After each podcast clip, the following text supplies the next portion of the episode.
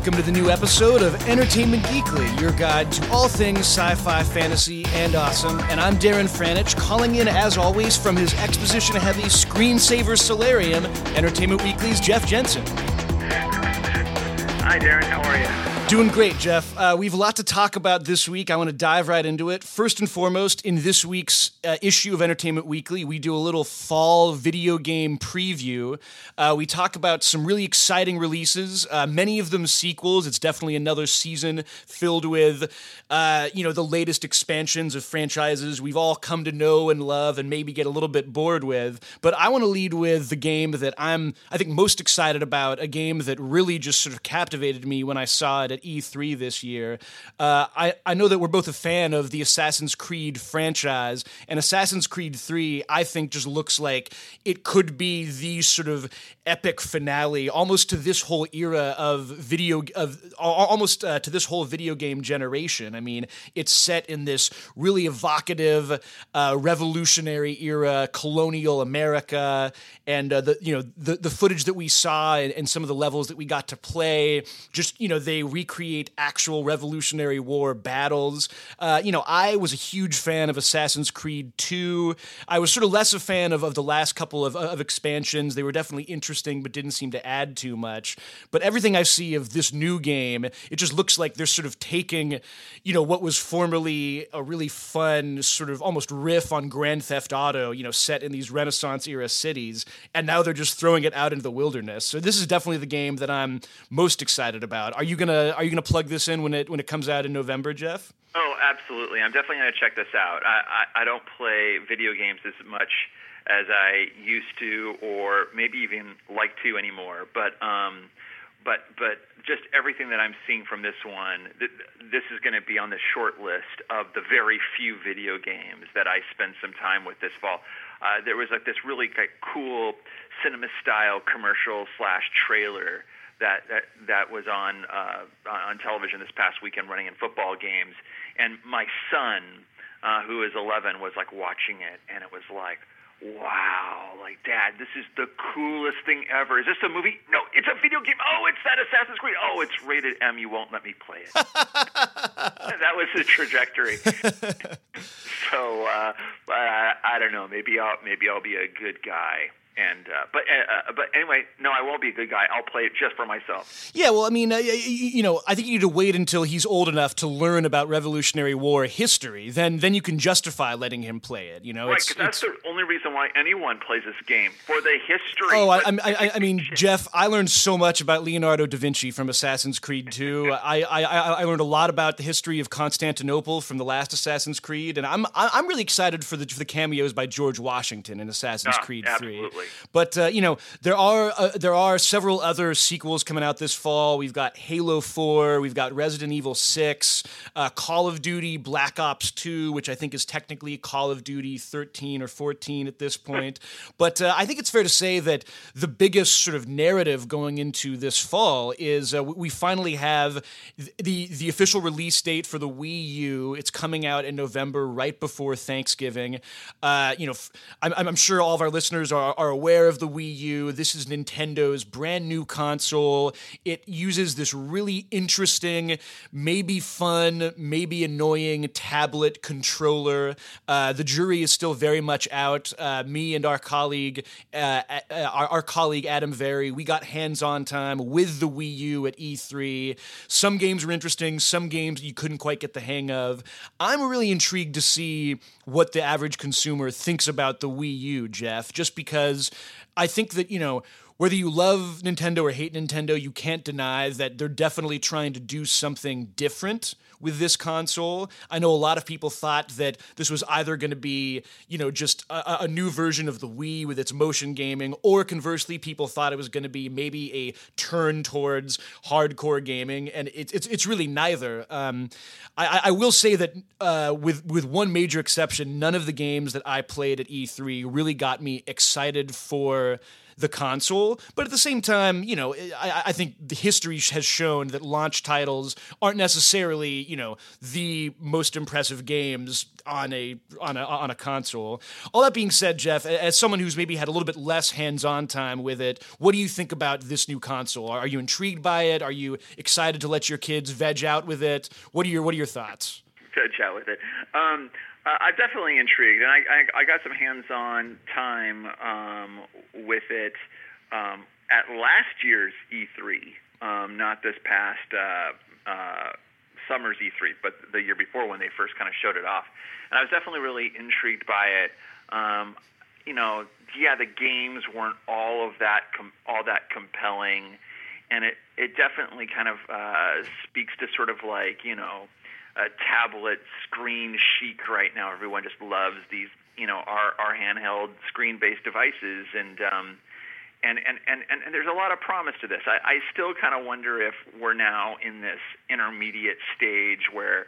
Um, in, in video game technology, where we're, we're, we're sort of fumbling around and waiting for the next great you know operating system or app or or, or whatever whatever is going to take video games into into the future really and this seems to be a a step along the way but I don't know if it's here to stay um, but I I, I, I mean, um, I'm into it, and this. I, my my kids are definitely really intrigued. They're already bugging me, like you know, with this and Halo Four. That's the big Christmas gifts for the for for for uh, for the kids this year. It seems that's what they want. Um, but I, I don't know. I I'm intrigued. I want to play with it. I, I want to have it. I'm not sold on it as some kind of like console of the future thing, though. Uh huh. Wait, wait. Hold hold the phone there, Jeff. Are the Jensen children really into Halo? Is that what I heard? Are they? Are they? Are, are they oh, like Halo? Well, I mean, my my son is and then I, uh, uh, among the M-rated games that like I I, I let Ben play. Mm-hmm. Um, Halo is is the only one, and um, and he has just been eagerly anticipating um, um, this game. And and that's a question I had for you as someone who's now kind of like so, so much more steeped in video games than I am, and and and and, and and at the point, plain point of our coverage, which is what do you think is the big video game story of the fall? Is it Assassin's Creed, uh, the newest Assassin's Creed game? Is it is it the new Wii, or is it or or is it Halo Four? Well, uh, I, I, I think it's hard to deny that uh, j- just by virtue of kickstarting what may be the next generation of consoles, uh, I, I I think it's hard to say that as a gamer, I'm I'm not most interested in seeing how the Wii U does. I, I think that uh, from a more just qualitative perspective, the game that I'm most excited about is without a doubt Assassin's Creed. But I, I think it's because, and, and, the only reason why I, I, would put Assassin's Creed above Halo 4 or, or, Call of Duty Black Ops 2, both of which, you know, I, I think are the latest iterations of franchises that have impressed in the past it feels to me as if we're reaching this interesting uh, end point of this generation, and you know, I think I think I think that y- you described it very well. There's this feeling both among gamers and in the games industry of kind of flux. You know, we don't know when exactly Microsoft and Sony will bring out their next system. We don't really know what those systems will look like. Um, but uh, I remember one of the um, uh, at E3, I got to talk to some of the uh, main uh, developers behind Halo 4, and one of them one of them mentioned that we're in this really interesting period where, because it's the end of this generation, the games that are coming out are pushing the specifics and the the the technology to sort of like as far as they can go. I mean, you know, I I, I always think about how you know at the very end of the Nintendo 64 era, you had Conker's Bad Fur Day, which was essentially just like the furthest expansion of the Mario 64 model as far as it could go. And to me, Assassin's Creed 3 feels a lot like that. You know, it's this big canvas adventure. It's very much uh, I think intended to be a single player experience, whereas it seems like in the future we're moving more and more to this to, to this sense that everything needs to be multiplayer or needs to at least have some sort of multiplayer I- experience involved. So I, I, think that I'm looking forward to Assassin's Creed 3 just because I think it's really going to to start us on this sort of this maybe final golden age for the PlayStation 3 and and the Xbox 360.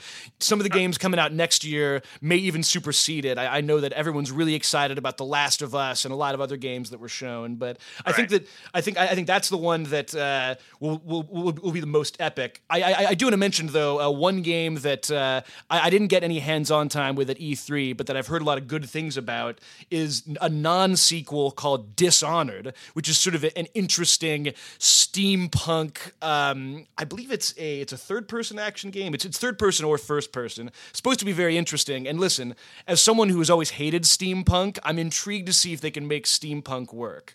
So, yeah, um, yeah. I, I have two video game questions for you, or at least gaming related questions for you. Hit me. Uh, where do you stand on Minecraft?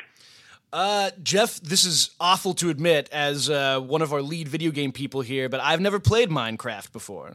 I mean, and, and, and maybe it isn't completely in our our demo, but um, my kids love it. They're mm-hmm. addicted. I mean, it, it is definitely kind of like this you know, uh, computer game, or if you play it on your iPhone or a phone, like um, sensation. But and it definitely speaks to the probably the, the most popular play pattern among today's kids over the past 10 or so more years. But Legos, I mean, definitely speaks to the Lego generation.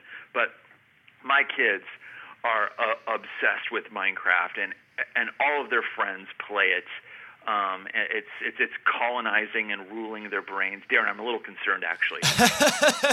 um, Minecraft is taking over our children's brains. but I can't begrudge any video game that inspires them to kind of like basically create. Like I'm going to go and build my own brick-based city, block-based uh, realm, and I want people to come and play on it.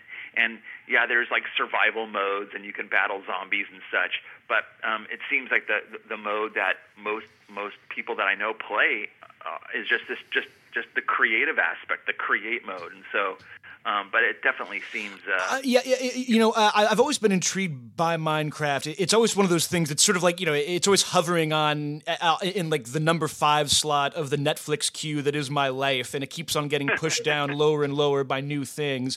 The thing that intrigues me about it is also what kind of scares me about it, which is that you know what you're saying about how your kids especially seem to be really thrilling to it. You know. I, I'm someone who grew up in what feels to be almost like a very different era of video games. I mean, you know, when I was really sort of like getting invested in the games in my teenage years, that was when games were going for this ever more expansive maximalism, you know, and you had the rise of open world games and you had, you know, the the Nintendo 64 just creating these worlds that seemed to be getting bigger and bigger and bigger. And there was a time when I think we all thought that that's where everything was going and, you know, eventually World of Warcraft would just consume everyone. It feels to me like Minecraft is very much at the forefront of a different style of game, and it's it's it's not quite the same as casual gaming, but it, certainly is a little bit more. I mean, it's as much as I I'm intrigued by the fact that people enjoy it for what you're describing for that kind of you know building philosophy. It feels to me not too removed from something like Farmville, which is something that I think is barely even really a video game to to, a certain extent. So I've, I've I've always been skeptical about it only because I have the feeling of being a sort of a, a sort of older person being left behind in, in a way, if, if that makes any sense. So um, yeah, no, your your your your kids scare me, Jeff, is what I'm trying to say. Right. Well, like. I I I, I, I sort of agree with your sort of indifference or ambivalence or whatever kind of word we want to ascribe to your position, um, in the sense of like I don't quite get it either. I think I do in the broad strokes, but like visually it isn't as impressive and it seems to be kind of reminiscent of a lot of other things which aren't necessarily super exciting or capture the imagination uh, f- for me but but but it's which is why I guess it's not for me mm-hmm. um, but it's certainly arresting my kids' imagination and um, well, well, and, well, and you know, I, I, I, I study by us, I think. Yeah, well, and also, yeah, like I also want to say that as skeptical as I am about it, listen, like I think that I, would much rather the youth of America be playing that than be playing Resident Evil Six. You know, I mean, like I, I think that as, as excited as I am about some games this fall, there is a. I also have a sense that the mainstream video game market has reached a point of sort of sequel heavy decadence, and so M- Minecraft is certainly not that, and I. I'm I, I'm in support of anything that isn't necessarily just endless iterations of the same thing. Yeah, um, Darren. One last question for you about video games, or at least just games. Yes. Uh, can anything this fall really be more exciting than my Temple Run iPhone app? Then, then your what? Sorry. Oh, do you, do you, do you not play Temple Run on your phone? Uh, I, I I don't, Jeff. Tell me all about this. This sounds like something that's about to consume my life. Run. I mean, I, I like I like like as much as I say that I don't really play video games anymore. Um, I, I've never really been one of those guys that's like you know hooked on um, any sort of um, iPhone or Android game kind of app thing. But uh, until my kids introduced me to Temple Run, and Temple Run is just this like game where you uh, the premise I think if there really is one is that you've just stolen something. You're like an Indiana Jones adventurer and you've just stolen something from some temple.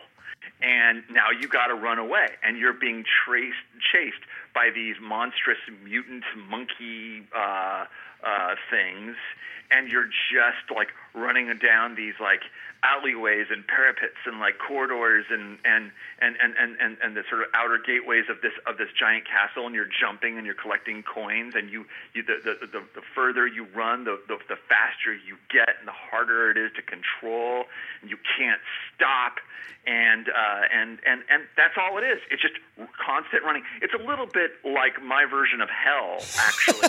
On on stop running. There's no end. You just keep running and running and running away from demons chasing you, collecting coins for, for, for no real purpose uh-huh. other than to, um, uh, you know, buy a new character or, uh, or, or, or get um, a, a, new power up that can allow you to uh, keep running.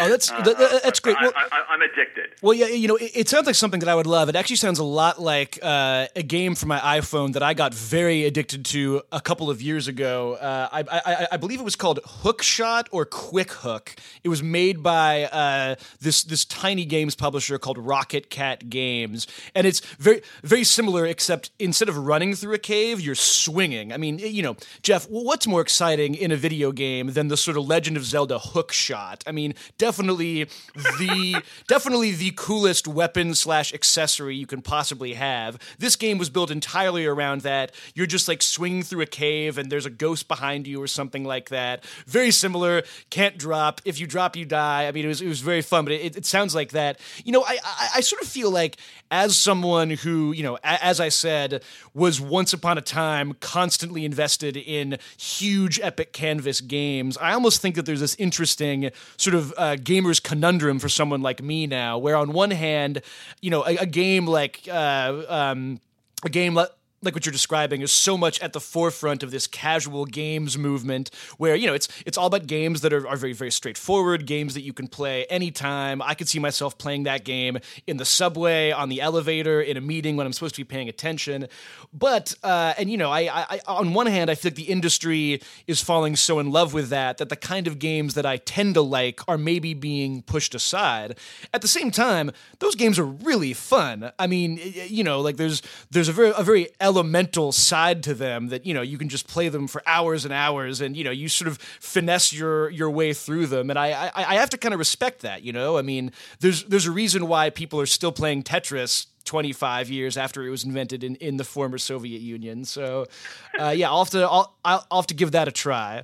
Uh, so, so that's what it is. These are not social games. These are not uh, games that you play on the subway or, or in a meeting. They're, they're on the toilet games, Darren.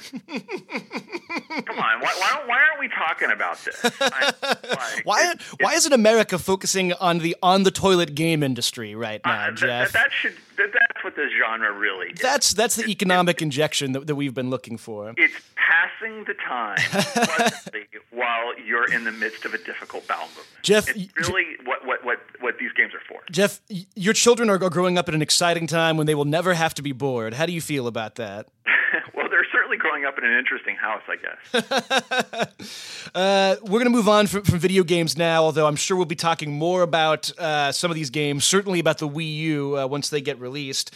Jeff, uh, I want to move on now to uh, our, our, personal passion, uh, Big Brother, which just it just ended its 14th season this this past Wednesday. we're we're still recovering. We're we're recording this mere hours after the winner was announced last night. Um, I, I want to set the stage a little bit for our listeners who've only been experiencing this show, perhaps the most important show on television, via our podcast. Uh, Jeff, uh, going into this season finale, there were three players left in the game. Uh, one of them, Dan, had essentially taken over the house. Uh, he had spent the previous month lying to everyone. He'd stabbed basically everyone in the back. He was imme- he, he was already being called one of the great villains, if not flat out one of the great players in reality TV history going into the finale. He was joined in the final three by Danielle, who had been his closest ally the entire summer. But by ally, I think it's more fair to say that she was really just kind of constantly the victim of his schemes. You know, she was this lovely Southern belle. Everyone seemed to really like her. She seemed very sweet. She sort of went along with whatever Dan told her to do, and he would consistently undercut her trust and sort of use her eh, not quite as a as as a scapegoat, but you know, he would sort of constantly do things without telling her. At one point, he convinced her to accidentally kick out the man she loved out of the house. It was very dramatic. And the last person was Ian, who in some respects was maybe the most interesting uh, player this season, only because when he came in, I think a lot of us had really dismissed him. This is a guy who he's very young. He grew up watching Big Brother. I think he said he was ten when when Big Brother started, which is sort of crazy just to think of. He he he was you know he he, sort of came in and, and was a real fan, and he seemed very fawning, and then all of a sudden, starting at the middle of the season, he really revealed himself as a great player. He started up an alliance. He managed to uh, he managed to backstab one of the best players in Big Brother history, and uh, in the end, it came down to Ian versus Dan. And I, I, I, you know, I wrote a very long recap about this as I was trying to figure out which one of them I really thought deserved to win. And I, I'm still sort of unsure. In the end, on the show, the jury members, all of whom had been stabbed in the back by Dan, decided to give the final victory to Ian. And I'm still kind of struggling with that. I mean, uh, what, what do you think, Jeff? On one hand, I think it's clear that Dan played such a great game. On the other hand, if he played a great game, why is it that nobody in the jury wound up voting for him? Yeah, well, first of all, I really liked your summary um, and your uh, the the Dan Danielle relationship, um, especially in the latter half of the season, was was sort of fascinating. And as much as uh, I, I found their alliance admirable, there was a certain point where you kind of wondered when Danielle was going to take her game into her own hands and and and and and play Dan, play along with Dan, but ultimately make a move on on her own, and just the way that Dan would would play the house and uh, execute all of these grand schemes in which um, Danielle was used as an unwitting pawn in them, only only to be told later on, no, no, no, I'm not setting you up or I'm not getting rid of you. I'm, I'm, I'm, I'm actually helping you and I'm pushing you further down the road, but I needed to trick you in order, order to do this. It reminds me of, do you watch The Mentalist? Um, I, I, I did back in the day with um, uh, the, the very handsome blonde man, yes? right. well, Patrick Jane on that show, the, the, the lead character played by Simon Baker, is always playing these mind games and setting up all of these um, essentially scams to like ferret out and smoke out like the, the the the criminal they're searching for. And he's never telling his his the special agent in charge, the real cop in the show, um, Agent Lisbon, like like what he's doing. And, and Lisbon's always sort of ends up becoming a, a pawn in all of this. And by now she's sort of like wise enough to kind of like realize when when when when Patrick is pulling a scam, and she's always like what are you doing here? Like, are you using me again? And that's kind of like what the relationship was like um, in, in, in, in, in the house, in the Big Brother house between Dan and Danielle, where Dan was the mentalist and always sort of like, poor poor Danielle. Um, yeah, I, I, mean, like you know, I, I want to try to like you know just make this really vivid for for our listeners who didn't watch the show. Consistently in the last month, a scene would play out where Dan would do something very publicly that would embarrass, humiliate, and generally just kind of ruin Danielle's mentality. She would then start crying. She would just feel like the world was ending. Dan would then like like take her by himself into the sort of like you know uh, windowless room where they often do a lot of their plotting on the show, and he would say, "Hey Danielle, I was just joking. I was doing it for our game. Sorry about that." Toodaloo. And every every and, and Darren, Darren, Darren, have I don't know if we've ever talked about this on the podcast. Like, have have like have you have we ever talked about and deconstructed the the brilliance, the greatest um, a move ever made in reality show history, Dan's funeral. Oh. I mean, was what that was absolutely brilliant, and what he did to Danielle in that um, was genius. And I'll, I'll, I'll set it up, which is that like like in, in this move, like Dan was Dan was goners. You know, Dan had been um, had been set up um, and was looking at uh, the, the likely the, the very strong likelihood that he was going to get voted out, and um, everything was going against him. And you're going to have to help me out and figure and, and, and flesh out the missing pieces of this because my memory is already fading on Big Brother. But what happens is Dan gets put in this uh, this room for 24 hours as part of this sort of punishment or deal that he took.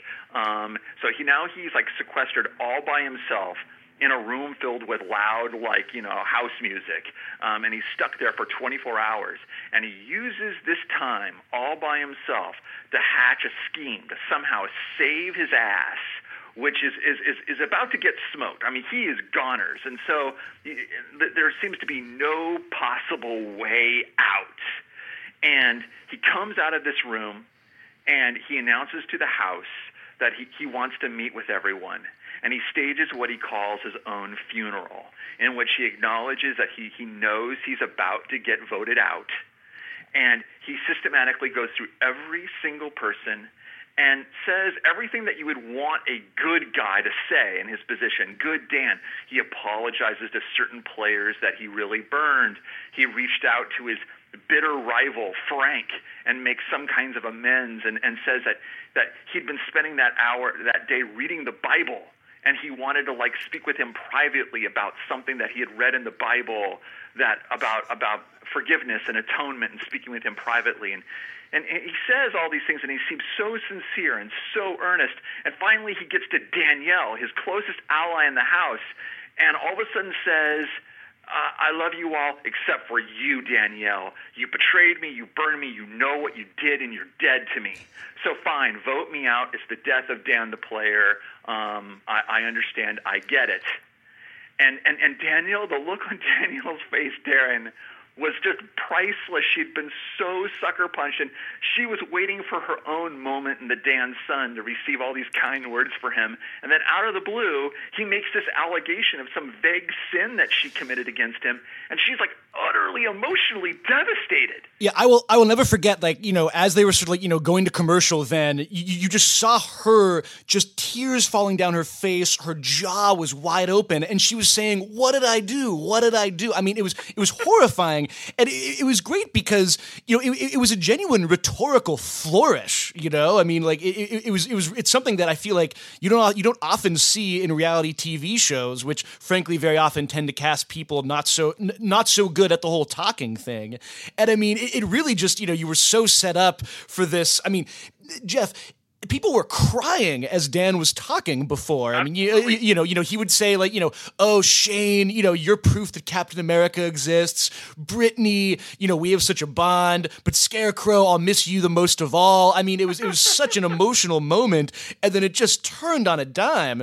And, and what was what was genius about this is this whole ruse this whole thing, it was all in service to manipulate three outcomes that needed to happen that he had absolutely no control over. But it was this is what I loved about this plan is that I need to do this. If I do this, hopefully it will spur these three actions by these three different people that and, and, and, and hopefully it will work. One is and they were all really risky maneuvers. One was it would set up a situation whereby his arch enemy, Frank, the guy that he wanted to apologize to by quoting scripture, um, would actually then form an alliance with him and that private moment that he kind of like facilitated where I want to take you privately to read the Bible and, and ask for your forgiveness was actually an attempt to secure a private moment between them in which he swore on the Bible his allegiance to Frank. He also he also he also swore on his wife's uh, on, on on his wedding ring too. Don't right. forget. And, and and Frank went for it because while Frank was in control of the house that week, he was also enemy number one in the whole house, and everyone wanted him out, and he was desperate for allies. So he could not resist the opportunity to form an alliance with his archenemy. Who would see that coming? It was brilliant. Frank went for it.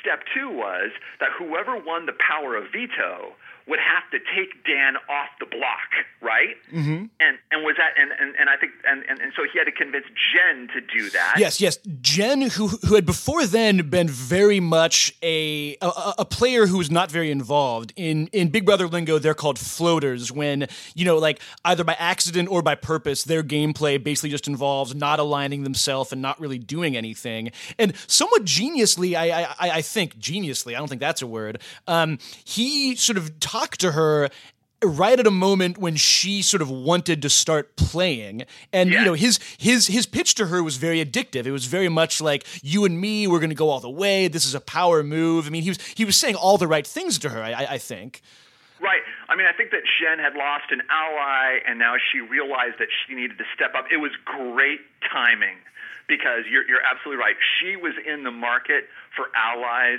She was in the market for a strategy that would that that that would uh, advance her in the game. She w- realized she needed to step up and be aggressive, and so Dan created a role for her that benefited him. And the third thing he had to do was make sure that Danielle didn't freak out. Like he had to go to her and explain to her, "This is what I did. Yes, I threw you under the bus." It's all part of a ruse. Don't hold it against me. And she didn't. And everything went exactly according to plan, and no one was more surprised than Dan. And it was like this amazing thing that you rarely see that you oftentimes don't even buy in fiction, whereby the evil genius will will hatch this elaborate plan that is ultimately dependent on anticipating the moves of people down the road and making sure that they actually do it. And if it happened in fiction, Darren, we would all say, "Oh, that's so contrived." Like, like it's like how lucky did he get? Like he executed this, ma- he concocted this master plan, and everyone had to did exactly as anticipated. I'm like, when does that really happen? It happens on this show. Well, and, and it's it, it's actually very funny that that you mentioned that, Jeff. Uh, you know, uh, right around I think maybe like either a week before or a week after this episode aired, this this sort of crazy funeral scheme of Dan's. Um, the the other big summer TV show, which shares nothing with Big Brother besides initials, Breaking Bad, aired its sh- its episode where Walter White sort of had his big scheme, which you know you'll you'll recall involved him going going to meet with, I think it was the Phoenix guys. He also gave a big speech. It was very dependent on several variables. And, you know, I, I sort of remember thinking, like, I mean, this, this is, this is, uh, you know, a, a similar, you know, harebrained scheme that does involve so many different moving parts. And I, it, was funny seeing that a lot of people sort of criticized like that moment in Breaking Bad as, oh, this is a little bit too out there. And it was kind of like, I mean, sometimes a crazy plan does come together. And I, I, I think that, and the, the funny thing was that as sort of brilliantly as that funeral scheme worked out, that was really just the beginning of Dan's sort of tear through the household. I mean, right. it, it, it's, I mean, and, and you know, uh, I, I want to say that the reason why I, I think he proved so compelling is that, you know, in uh, I think in in a, in a well constructed reality show, there are fundamentally two ways to to win, or or at least to have some success. One is to play very well in the competitions, and you know there there are always all these players in, in Big Brother who can just really deliver. You know there there are major competitions each week. Some of them involve you know getting power. Some of them involve the power to to take people off the block. Dan decided that he was going to go the other route, which was basically to just play an incredible social game, which meant that even though he rarely, if ever, won a competition, it didn't really matter because whoever won, he had himself covered. And I, I just think that watching the way that he played that out was so interesting. Um, what made it e- even better, though, to sort of circle back around to what you were saying earlier, was that his relationship with Danielle essentially stayed ex- exactly, you you know, like followed that same cycle each week.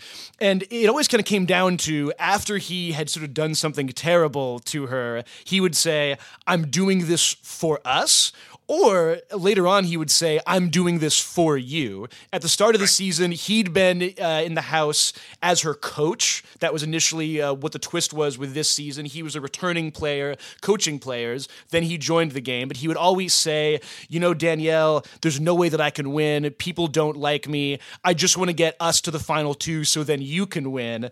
And in, in a very interesting twist, um, Dalton Ross, uh, our, our, our beloved colleague, just talked to Dan uh, on the Inside TV podcast, and Dan told Dalton that if it had been up to him, he would not have brought Danielle to the final two with him. So, oh wow! I mean, and, and, and so it's really just um, you know there's no getting around the fact that Dan very much decided to play, shall we say, a, a, a villainous role in this season. So it, right. it's, it's it's maybe not surprising that he didn't wind up winning, but I, I just think that the sheer level of gameplay that he was operating at was remarkable, and it, it, it, almost makes me wonder if you know if this this format of people who you specifically got out of the house then decide whether you win or not needs to be reconsidered. I, I don't know, um, but what do you think though, Jeff? Because I mean, you know, we're talking so much about Dan because he is he did. I mean, he he was fun to watch, frankly, but Ian played a very good game too, and people didn't hate his guts. So maybe maybe there's something worthwhile there too. Well, look, I think that like um, Dan Dan played from behind um, a, a little bit. I mean, he, he he never got really in the Ian spot. It seemed to me. Whereby he, he, he looked like he was doomed. Although I think there was a couple times where Ian felt like he was goners. But I mean, uh, the thing about Dan's game is that it's very flashy. It's easy. It's easy and fun to talk about. I mean, Dan's funeral. What a great maneuver! And um, through his strategy was basically that he he basically went to all of these players who really considered themselves weak in some way. Um, Danielle, or, or or to players in their he went to players in their moment of weakness. So Danielle. I don't think that Danielle ever considered herself a strong player. So she was she was really latched on to Dan. Shane was one of the most interesting busts in the whole house. A guy that kept on being uh, talked up as a threat, um, a physical threat um, in sort of the more physically based challenges. But I, I felt like Shane was too nice of a guy yep. and too willing to be led around. And Dan saw that and saw that weakness in him. So he kind of like um, brought him into the fold. And, and same thing with Ian. There's always this kind of Ian is a very cunning guy and and and uh, revealed himself to be very very smart.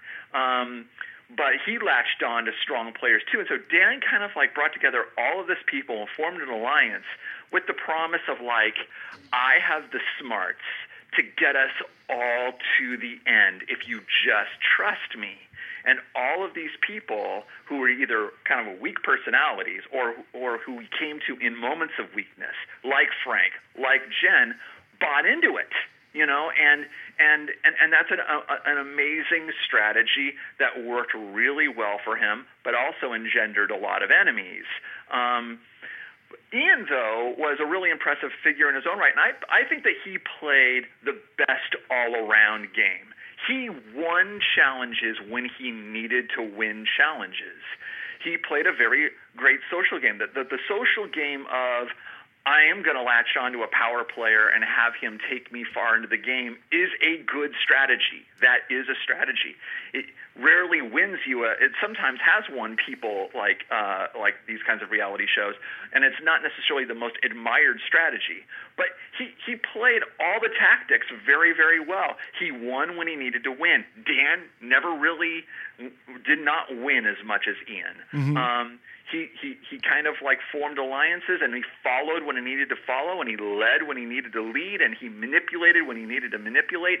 As much as we brag on Dan's uh, funeral, um, Ian's assassination of Mike Boogie was also one of the great maneuvers of the season and, and is worthy of praise, even though I kind of forget it now. yeah, well, well, and you know, I, I think that something else that, that, you're putting out that I hadn't even really thought of is that I think Ian played um, a very evolutionary, very sort of like variable game in in a lot of ways. You know, like I think that he was really able to change direction when he had to. He was allied with one power player, Mike Boogie, who who pre previously had been sort of the Satan in the house. Although I think it's fair to say that Dan sort of sort of, sort of took over that uh, that role from him. Ian could sort of like you know he could he, he could shift on a dime. I, I, think he was very he seemed he seemed the most cognizant of how each week you could sort of shift your game a little bit. Whereas I, I do think that Dan, I mean, he he more or less said that like he decided early on that he couldn't win on likability or competitions, which is a pretty remarkable thing to say. I mean, it was sort of like you know it was sort of his like Richard III moment. Like, well, I was I was a hunchback who nobody liked. So what what else can I do but lurk in the shadows and backstab everybody?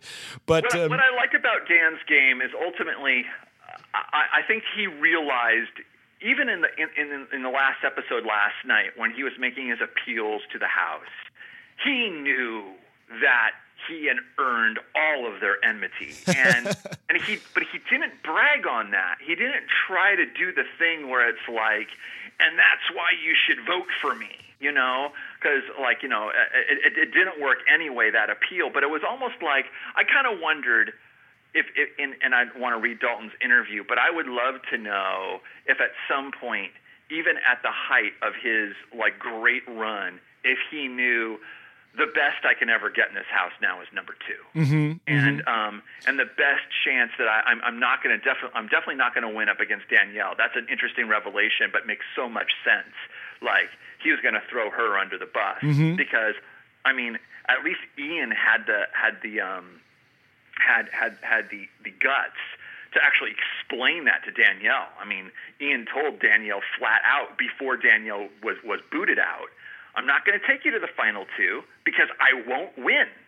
And um, at least he was honest about that. Yeah, you well, know? well, and and like I, I think that is, I mean, ultimately, I think what made last night's finale so exciting, just you know, kind of on on the level of, of metaphor, which I think that great reality TV shows operate on to the same extent that great science fiction or fantasy operates on, is that it really felt like you were you were looking at Ian, a guy who fundamentally tried to play a, a, a, an ethical game. I mean, Big Brother, you know, it, it is it is all about lying and sort of cheating with someone at, to a certain extent, but he very much tried to be as open as possible.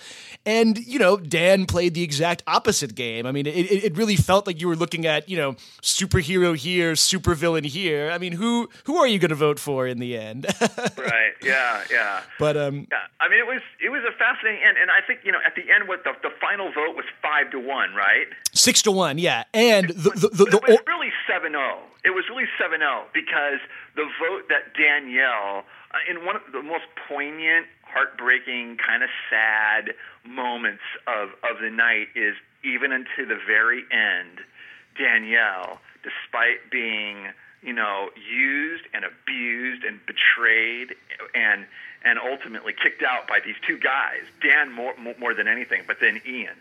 Um, she voted for Dan but the, the, the, the, the knife she stuck into Dan was the only reason why I'm doing this is it was basically pride. Mm-hmm. You know, her big thing to Dan was like, you know, I, I, I get your strategy, but you're always lying to me. You're always putting me through the emotional ring, ringer. You're always letting me believe that you are going to betray me. And this by voting for you, I'm opposing that value, and I'm I'm remaining true to myself, as if she's kind of like proving something to to to, to him. So in a way, I kind of felt like she was really voting against him even as she was voting for him. Oh, that's know? that's so interesting. Yeah, I mean, like it was it was almost like she was sort of like uh, trying to eke out a moral victory in, right. in, in, in, in, in, the face of Dan's sort of relentless immorality. Th- th- that's and interesting, I, Jeff. Yeah, yeah, I mean, like the thing that you the, the question that you kind of opened up here, which is like like you know I, I think that there's this feeling that the question that you're raising is is that is it unfair for those players. Those players did not vote for Dan because they wanted to punish Dan. You know, they all felt burned. They all felt betrayed. They didn't like him. And what? And, and I think one of the implications of your question is it's kind of ridiculous. It's kind of not fair because if they're going to be the jury, you you would think that they should distinguish between their personal feelings and gameplay. And that was Dan's agenda, even though he wasn't overt, he was rather polite about it. But that's what he kept on trying to get them to consider in the most respectful way possible. I played the game. I played the only game that was available to me, and I'm sitting here now. Um, mm-hmm. Um, and he considered it a more impressive game um, in a way that I don't always agree with because it seems to me that these kinds of players and these kinds of fans of these players want to denigrate or um, or, or, or not be as they're not as impressed by actually winning the gameplay challenges in the game. And I, like no, I was like no, that, that that's that is part of the game. You got to win. Mm-hmm. Um, you should win, and that's what's impressive. That's why I think Frank is going to come back. Don't you think that they're going to bring Frank back in future seasons of Big Brother? He's going to be the next Mike Boogie recurring character, the next Dan recurring character, the next Janelle retur- recurring character because he was so amazingly dominant. We hadn't seen a, a, a dominant competitor in the formal challenges of Big Brother since Janelle. I mean, he was extraordinary, and they're totally bringing him back. Don't you think? You're you're absolutely right. I mean, Frank. Uh, you know, I, I I I try not to like you know delve into this too much because you know it, it's so sort of intangible. But I, I I got the vibe that CBS was certainly trying to build a narrative around Frank this season. They certainly had a lot of material. He was constantly under assault, and he constantly delivered in competitions. What intrigues me about Frank is that, and, and again, this this sort of you know this really. D- gets into the Dan question again. Frank was so good in competitions. I think he was utterly incompetent when it came to strategy, though. I oh, mean, like, totally. and and and, and, and, and you needed to cut bait with Boogie. I mean, much. I mean, talk about a guy who takes it way too personally. I mean, like, he was so dominant but his entire Big Brother narrative was largely defined by this friendship he developed with Boogie and then the betrayal that he felt by Boogie, Boogie's ouster. He, and that he, kind of animated everything that he did. And he woke up too late to the possibility of he should have he should have made that deal with Dan a long time yep. earlier. Yep. They should he, if he was smart. Are you still there? Yes. Yes. If if, if, if he was smart, he should have uh, he and Dan possibly, but not um, but but especially Frank should have uh, uh, awakened to the possibility of forming some secret alliance, but playing out um, a, a, rivalry publicly in the House. He should have come up with that strategy much sooner. Absolutely, yeah. I mean, like, uh, y- you know, I I think that if there's anybody from this season who's new, who definitely will be brought back in future seasons, it's it, it's got to be Frank. He just had this real sort of juggernaut like edge to him. But I, I think what what I enjoyed about him most is that you know he had such a martyrdom complex, and, and just you, you, know whenever you saw him after he was uh, expelled from the house, you know if if you're if you're the last seven people expelled from the house, you go away to this sort of beautiful mansion called the jury house where you just sort of sit around and consider all of your life's mistakes for weeks and weeks. And it, it, it, it just seemed like he felt so betrayed by everyone for constantly coming after him. I mean, you realize, Jeff, uh, the most interesting thing about Big Brother to me is the fact that these people seem to have nothing to do besides just sort of interact with each other and just what a what a like mentally damaging experience it must be for you know someone like Danielle or Frank to spend weeks and weeks with people,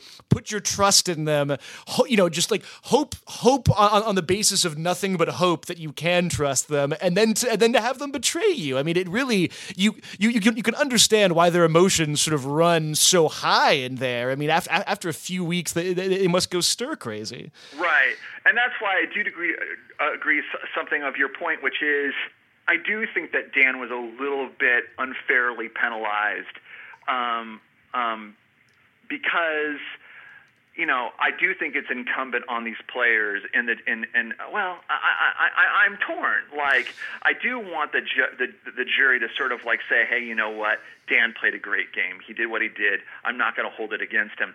At the same time, feelings are part of the game, mm-hmm. and um, if I don't, I don't know if I, if Dan is complaining about this, but like if you played a game that engendered that kind of ill will, that's part of the game too, and that was a bad strategy. Yep, yep. And it got it got you to number two, but if it's not, but but wasn't good enough to get you to number one, and ultimately it's on Dan for, uh, for, for for not executing a better version of any possible strategy um, that could have gotten him um, to the end, but not engender such ill will that that that, that they weren't going to vote for him. You know. Absolutely, Jeff. Uh, I'd I, I'd love to keep talking with this. I'd love to share with you my theory that the Dan Ian showdown was a reenactment of the Hillary Clinton versus Barack Obama showdown in 2008. Okay. Unfortunately, we are running low on time, and I do want to move along to our last topic of the day. Uh, Jeff, uh, we've we've discussed it before a little bit on the show, but I, I do want to do a, a little deep dive, so to speak, no pun intended into the premiere of Last Resort. It's currently uh, online at Yahoo. It's going to air, I think, next week or the week after on actual television if you're an old fashioned TV watcher.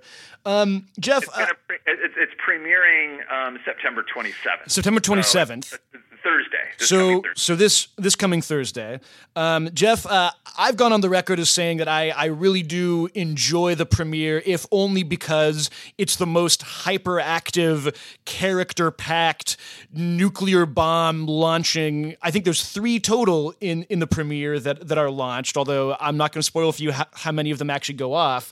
Uh, it's it certainly is a compelling premiere, Jeff. I I, I think the question on, on everyone's mind is how can they possibly possibly sustain this as a TV show.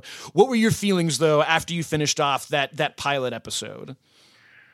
Well, it I, I had the same reaction too, and then I was reminded this is exactly my reaction to Lost. Um, I, I remember watching that two-hour pilot of Lost and thinking, uh, I don't know what what is the show. Yeah, I, I see the season. What's the series? Um, and uh, and that ultimately proved to be a really compelling reason to watch. Um, and and the marvel of Lost was that for a long time they managed to keep that where's it going to go next question interesting. With Last Resort, it definitely begs that same question, and I I, I want to. And, and and I don't know, to be frank, um, and not Frank from Big Brother. Uh, but but I, I don't know. Like at least with Lost, they opened up so many dimensions of the show. I mean, it was it was both this, this sort of gritty drama about how are these people going to survive on this um, uh, island, and so you know that that was going to spawn a lot of stories. Um, there is implicit in the pilot, but not really kind of made manifest until subsequent episodes where we got the flashbacks. But implicit in the pilot was who are these people? We got to get to know them, so you know that you were going to get those stories. But you also had the supernatural element. So who knew where that was going to lead? You know, i.e., the smoke monster. But you knew that there was story there. The Last Resort does itself a lot of favors in that sort of like climactic montage where it basically um, there's at the, at the end of the at the end of the pilot of, of Last Resort. Um, there's this kind of like you know montage of scenes where you realize it kind of shows you where it's going to go mm-hmm. from here. You know, there's going to be building the culture, this new civilization on this island by these American submarine soldiers after they've been framed for disobeying orders um, to start a war with Pakistan. But then there's the locals that live on the island and they're they're kind of like a they have their own vision about how they want to live, and they're not going to take kindly to sort of being occupied all of a sudden mm-hmm. um, by, by by these Americans.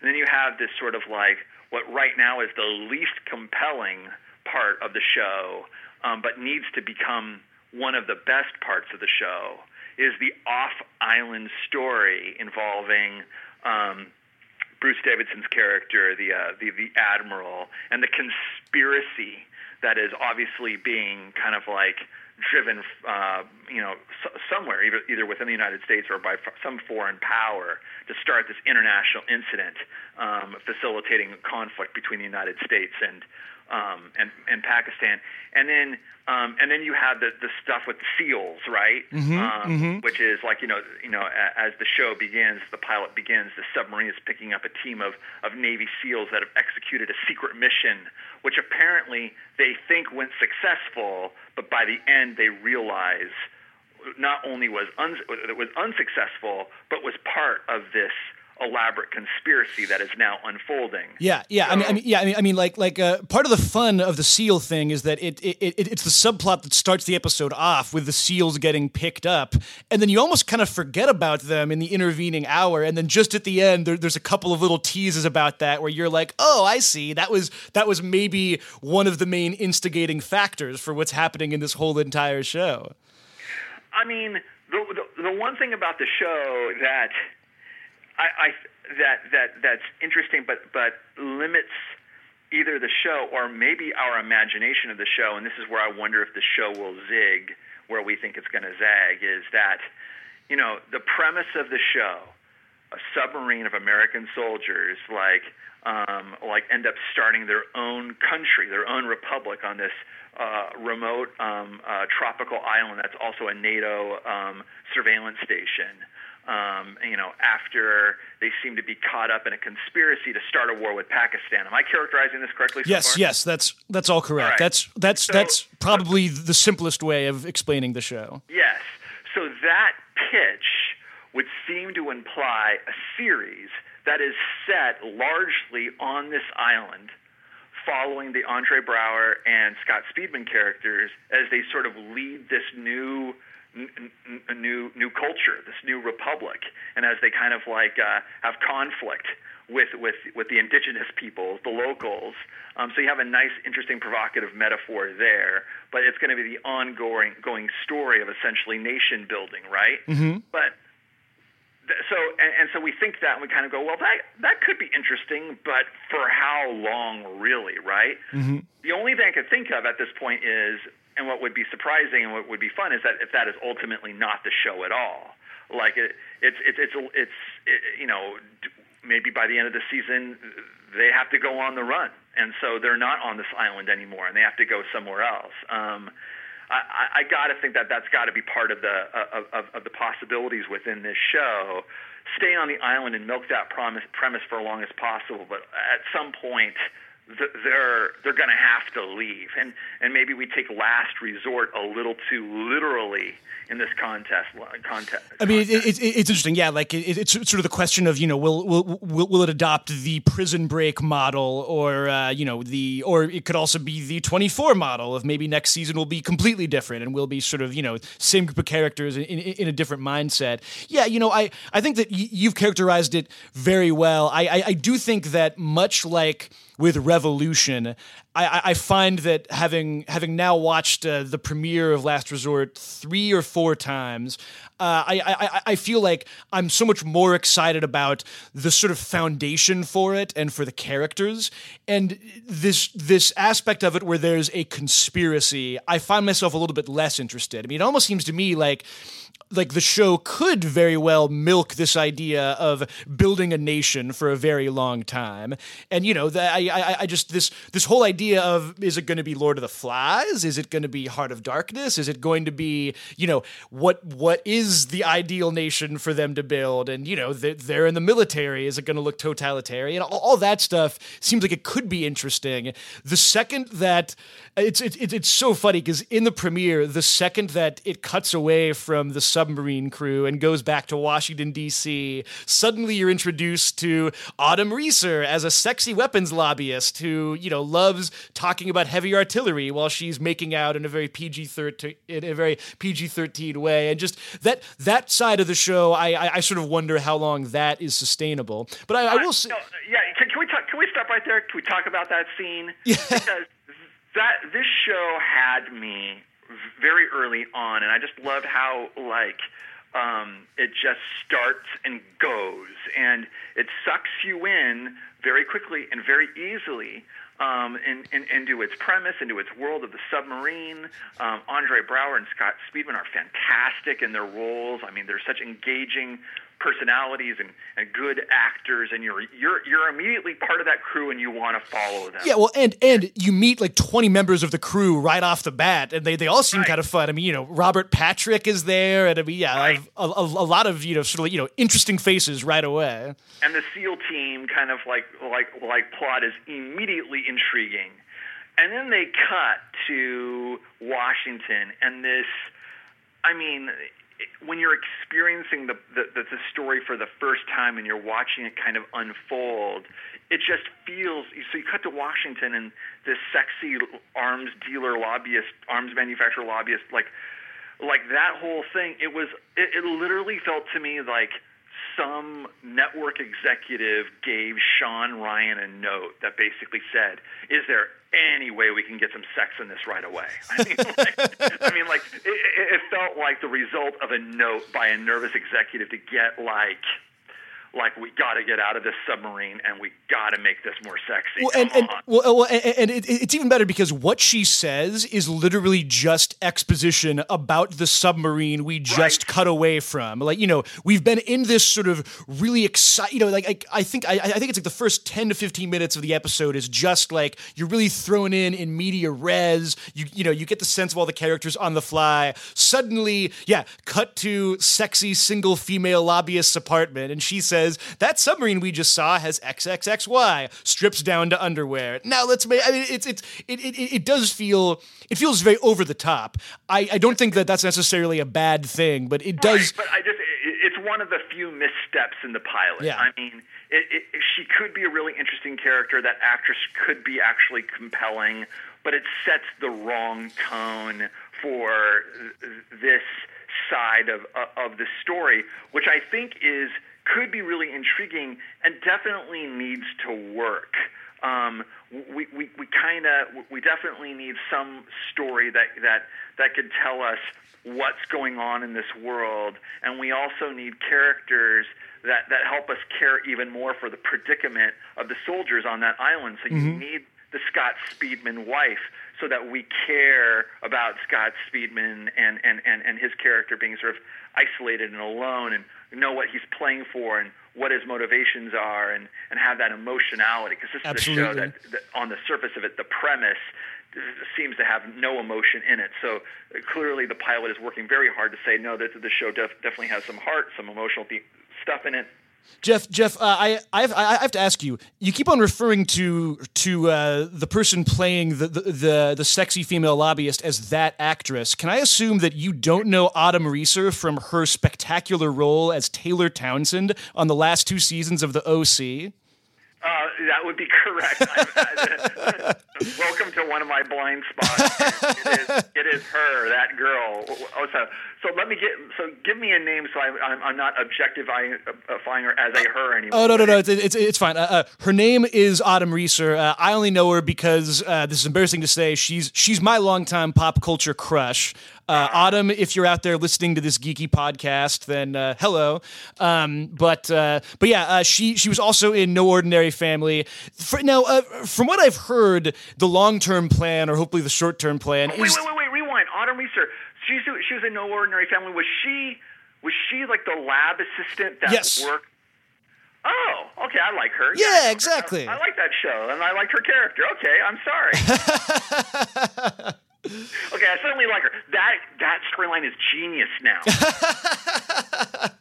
more more lobbyist, more lobbyist. Um, well, but yeah. You know what I mean? That, that, that whole wing of the show. Let's not pick on her specifically. No, that that whole wing just just just doesn't work to the extent that yeah, it, it almost seems like the original conception of the show may have been let's focus just on the island, and somewhere along the way, someone was like, uh, yeah, can we can we get a little uh, uh, you know can we get something else in here? Yeah, it it, it, it sticks out kind of like a sore thumb, and it'll be. Right, it, it, it, it, the execution of it in the pilot is awkward. I think it, it, it, it can and I and I hope it will be interesting. It should be. Um, I think it's necessary to this show.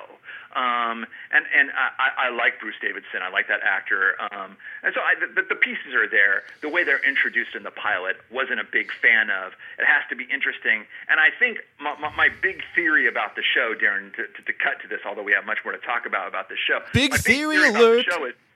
Oh, what? sorry, S- sorry. That was our Big Theory Alert theme song. Big Theory oh, Alert, doo ba doo doo. Go for it, Jeff. My big theory about the show is that clearly there, there, there, uh, there needs people need to come to this island. Mm-hmm. So, um, uh, like at, some point, I, I suspect that Bruce Davison and um, and, and Autumn Reeser Yes. Did I get the name right? Yes. And and and and, and, and Scott's wife, who's actress TK, named TK to learn, uh, uh, like will, will will will execute some plan whereby they can't get their their their their true loves off the island, so they are going to go to them. You know that that, that needs to happen. Mm-hmm. Mm-hmm.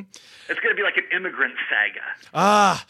Finally, just what America has been waiting for an immigrant saga involving nuclear submarines. Jeff, uh, uh, just, uh, j- just kind of wrap this up. On a scale of Lost to The Event, where would you put this premiere uh, for, f- for Last Resort? Well, uh, definitely uh, leaning toward Lost and away from f- from from the event.